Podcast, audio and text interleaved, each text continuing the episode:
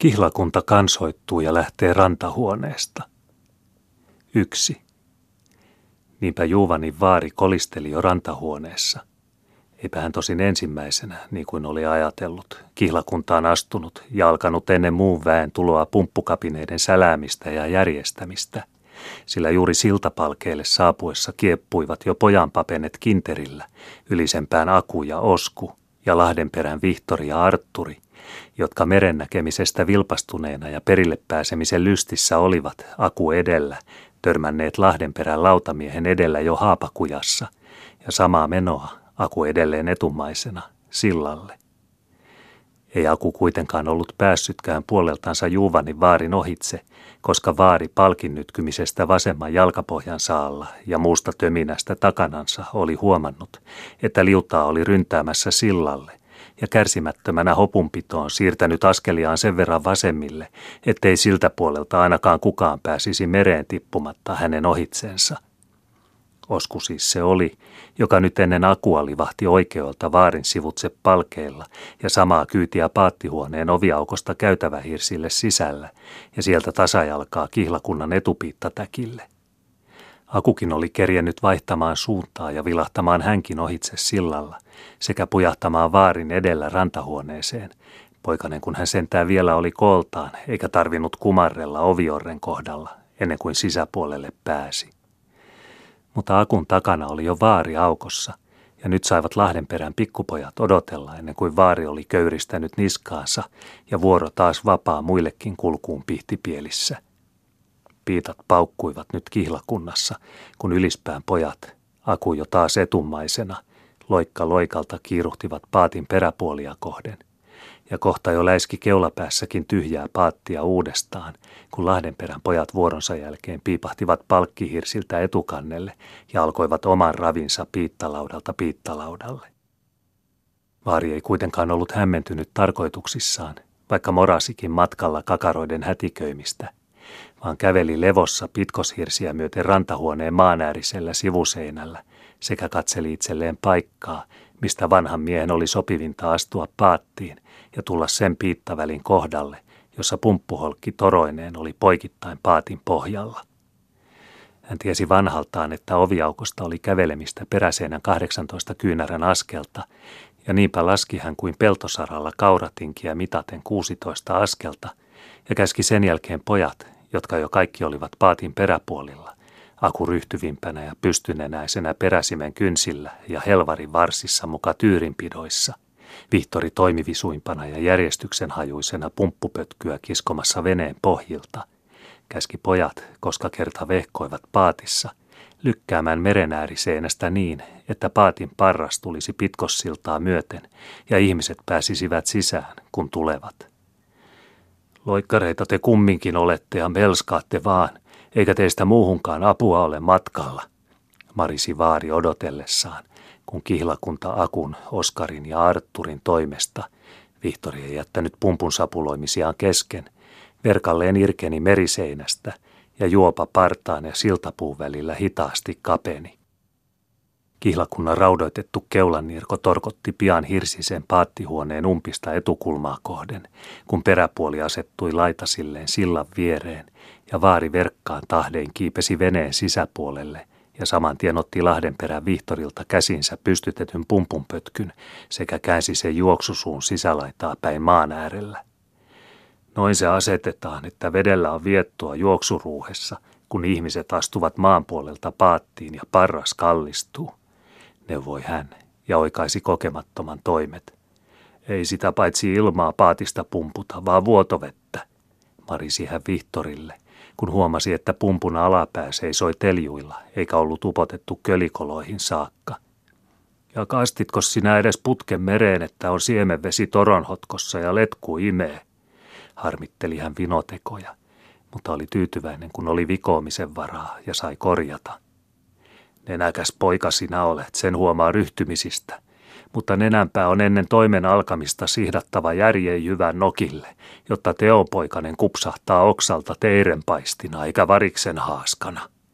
Neuvoi pakisi ukko vielä, kun kolisteli paatin pohjilla ja järjesteli pumppukapineita järkitolille. Ylispään aku oli näissä vaiheissa jo unohtanut omat perämiestouhunsa ja tirskutteli nyt irvisuuna Vihtorin toimivahingoille ja vaarin naseville läksyripityksille, jota tällä erällä oli hupa kuunnella, koska vaihteeksi ja ihmeekseen kerta itsekin oli pulmunen ja viaton vieramies torakeräjissä. Vihtori ajatteli, että vesi juoksee alaspäin ja asetti kait pumpunkin alassuiten, että vedellä olisi suorempi tie. Selitteli hän muka Vihtorin tarkoituksia vaarille ja liioitteli Vihtorin tekoja ja meinoja sekä oli vakava poika naamalta sen ajan, kun pidätti naurun tyrskäyksensä. Saavikin kaadetaan, kun se tyhjennetään, vahvisti hän vielä viisauttansa ja jaksoi vielä tämän sanansa ajan pysyä vakavana, mutta pärskähti samassa – Vihtori on muussakin niin toimellinen ja järjenvisu, että kun hän näkee pääskysen iltisiltää viilettävän tyhjässä ilmassa, niin hän ei usko silmiänsä, vaan alkaa tirrata mistä langasta elikko on roikutettu maan ja taivaan väliin ja sihtaa pilvissä sitä paikkaa, johon narun pää olisi solmittu naulan hamaan. Puuskutteli hän sen jälkeen, kun naurun nikotus kurkussa vähän oli asettunut. Vaariähki parastikään kyyrysillään paatin partailla ja kasteli pumpuntorvea mereen, jotta letku saisi märkää ja alkaisi siepata vettä. Mutta pojan kyynärän vikurit puheet hän kuitenkin noukki korvaansa, eikä voinut olla vähän naurahtamatta kuiviin poskiinsa. Hän salasi kuitenkin paikalla heikkoutensa sekä piti terveellisenä pienen näpsäyksen avosunkin osalle, koska jo ikävuosienkin vuoksi ihmisellä on neuvovelkaa nuoremmille ja taitamattomille sovittaessaan siis pumpun imupäätä paatin pohjiin ja järjestäessään, että se tuli tiiviisti paikallensa. Hän nyt otti akunkin sivukarelta silmän nirkoonsa ja katsoi ikään kuin silmäsankojen ylitse poikaan. Sinulla on suu nenän alla ja se liikkuu osaavasti, mutta nenäsi torkottaa liika pystyyn ja sanat saavat sen vuoksi sinulla yliviistoisen kurin ja vievät viisautesi vinoon. Ota liukkauttasi hännästä kiinni, kun se joskus on karkumenoilla, niin järkesikin ehkä pysyy karsinassa, ja se on sinulla sillä tärkillä kotona, kun sitäkin pihanaa tarvitset. Siltapalkit ulkopuolella olivat taaskin alkaneet notkua, ja tällä kertaa tuntuvasti ja painavammalla rytinällä, ja kohta pimeni rantahuoneen oviluukku, kun Lahdenperän lautamies, joka edelleen oli muun joukon etumiehenä, Vissillä tottumuksen taidolla ja niskan taivutuksin sekä vinoviistoa keinotellen järjesti jykeväksi kirvestettyä ruumismajaansa siten, että hänkin sujakasti sopi ahdaspielisen ja matalaorsisen oviaukon luukusta sisään. Vaikeampaa oli pitkäkurkkuisen ja pitkäluisen Henrikssonin. Järjestys oli nimittäin matkalla muuttunut siten, että Henriksson nyt käveli aivan Lahdenperän takana ja hänen askelissaan toistalon kapteeni – sekä sen jälkeen muuta miesliuttaa ja vaimohameista, siinä järjestyksessä kuin sillan palkeelle tulijaa mahtui Haapakujan suilta rannassa. Vaikeampaa oli siis pitkäluisen Henrikssonin, vaikka hän olikin jo luonnostaan ja iän puolesta köyrä, kumartaa niskaansa ja selkäänsä niin paljon, että kangistuneet kyynärämäärät mitassa onnella ja ilman pääniskan kolistamisia tulivat kaksikyynäräiseksi mitatun, vaikkapa korkeakynnyksisenkin oviaukon sisäpuolelle. Eriksson pitikin rantahuoneen puolellakin vielä hyvän aikaa niskaansa varovaisuussyistä niin paljon kuurussa, että yläruumis melkein oli vaakasuorassa pitkospalkkien kanssa seinämäsillassa. Vasta puolimatkassa seinäviertä rohkeni hän vähitellen suorentua tavalliseen käyryyteensä. Kolmantena tässä ryhmässä, joka nyt jo oli rantahuoneen puolella, oli kuten jo sanottukin, toistalon kapteeni joka vaikkakin kuka ties vielä Lahdenperääkin ruumiin kanteelta tukevampi ja hartiakulmaisempi, merimiesmäisellä livakkuudella oli selvittänyt ahtaat paikat pihtipielten väylissä,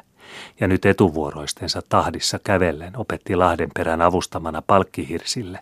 että niskapuu saa olla jykeväkin ja narisee kuitenkin, kun mies vaakaista on liikkeellä. Pavahti kihlakuntakin näin tyhjiltään – niin jykevä kuin se olikin lähes kuusisyltäisessä mitassaan keulakurkosta perätuhtoon ja kaksi syltää yltävässä leveydessään rintavimmalta kohdaltaan, kun Lahdenperä oli saanut sovitetuksi jalkansa ja täysianturalta siirsi koko lautamiespainonsa palkeelta paatin puolelle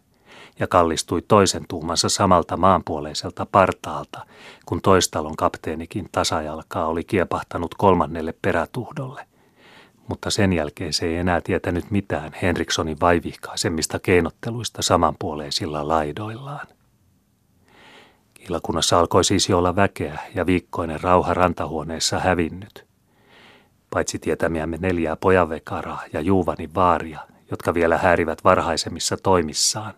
vaari juuri asetellessa pumpun juoksuruhta paikoilleen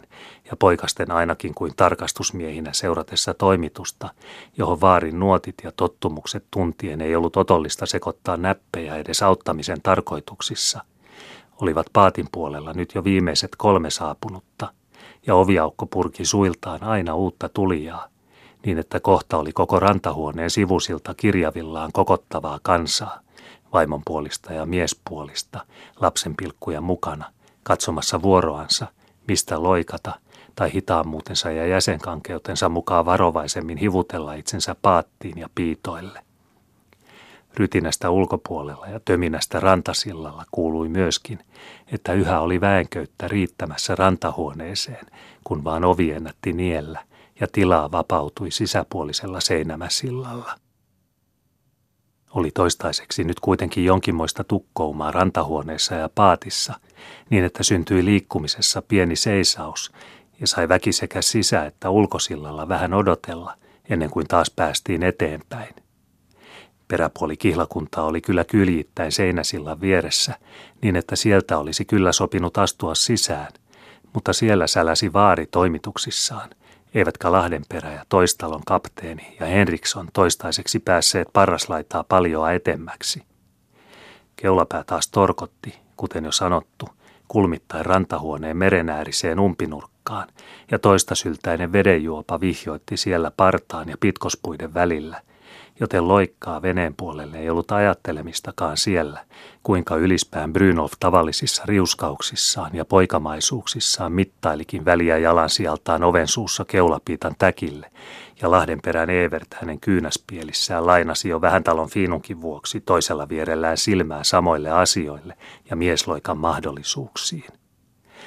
Pikkupojat Juvanin vaarin askareiden tarkastuksilla olivat kuitenkin hekin pitäneet silmää varuilla muuallekin sekä äkänneet aseman ja vilistivät kaikki neljä nyt jo oravina piitalta piitalle paatissa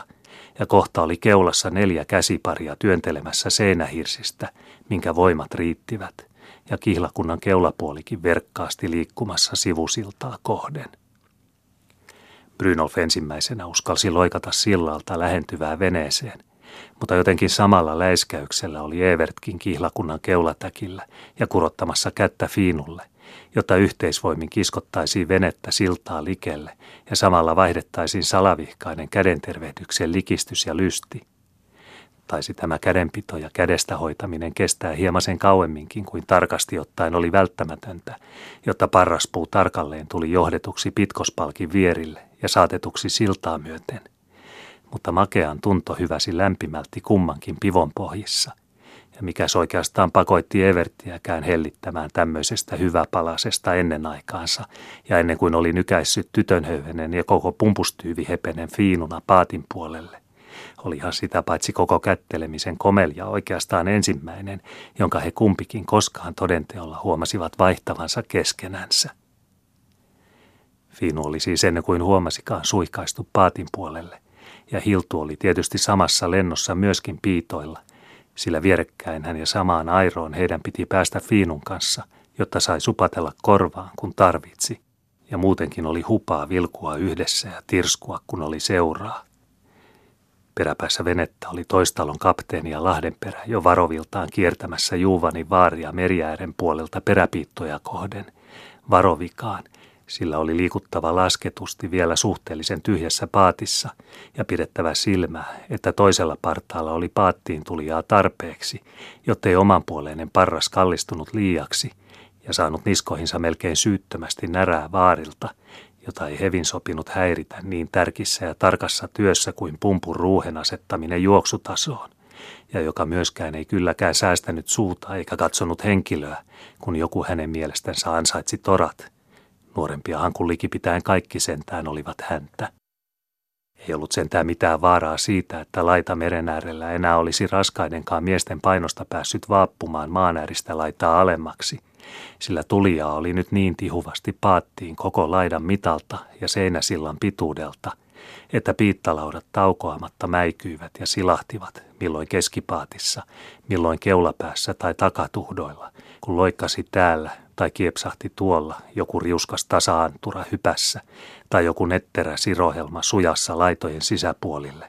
kun katseli itsellensä ja valitsi jalansijaa parraspielellä joku vakainen taksimies ja vainion perän Heikki, tai kyykisteli siltaparrun reunoilla joku muijasen huuppa ja Henrikssonska, koska suskalsi askelensa vakailta vaaruville. Lentoveristä saapui ja jäsenverkkaista tuli, Virkun tirppaa huomenissaan ja hapuraa ikänsä vuorolta, tanavaa tämmiltään tai huippaa heitoltaan, ruikkaa tai raikasta,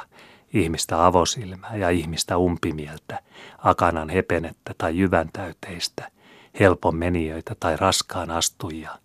niitä, joilla on se sini silmässä, joka valaisee läsnäksi tänäisen hetken, ja niitä, joilla on se umpi mielessä, joka eilisten himmitse havaa huomisten tuleviin, mittaisia toimeensa käsin, mittaisia ajatuksiinsa käsin, mittaisia aavistuksiinsa ja mittaisia aivoituksiinsa, mittaisia rakkauteensa ja mittaisia uhrauksensa uhriin ja unohdukseen, vajaamittaisiakin ja turhamittaisia, luvullisia joukossa ja hitusen hiukkoja pölyn häilyissä, tuulen tuomia ja tyhjä viemiä, seulapohjainen tämä elämän annoille, kansilauta ummissa tällä elämän jaoille, sokkona silmät avoimillaan ja tuntopuuttoja sydän sykkyrällään. Sisän turhat pinnat paljailla ja mielen pienet määräin monissa. Ihmistä kaikenlaista, niin kuin on kirjava kaikkialla elämän keto. Rikkaa kasvava, kukkasta kantava, korren kuihtua ja taimen terää, vehmasta, visua, ohdakkeen sakaa ja vehnäisen nisua, vahinkolusta ja hyötytähkää, kielojen kilkkaa Pekkaa ja Nokkosen vihaa, yrttejä perhosen, piiloja madon, mätää ja nuorta, turhan tuiverta kivikkoheinän ja raskaslainetta valtapellon, jyvän painoista aitan talteen ja akankevyistä tuulten kylvöön. Yrttejä, ihmistä samaa sukua, häriä pienen ja sekaa suuren, vajaa ja vahvuista, vian vaikeata ja syyn syytöntä, voiman väkistä ja hämmin heikkoa, raskasta, raikasta, raihnaista, rakasta, karsasta kasvulta, hereätä hyödyiltä, huippaa ja hieverää, vankkaa ja vaurasta, harrasta, haurasta, satasoipaa latvojen vapailta, tuhattiivistä juurien siteeltä, ihmistä, yrttiä niin kuin on ihmisten yrttien lukematon laji, nurmiko mätäs vai piirinen maa aukeeko, kylä vai kansainen vaihe.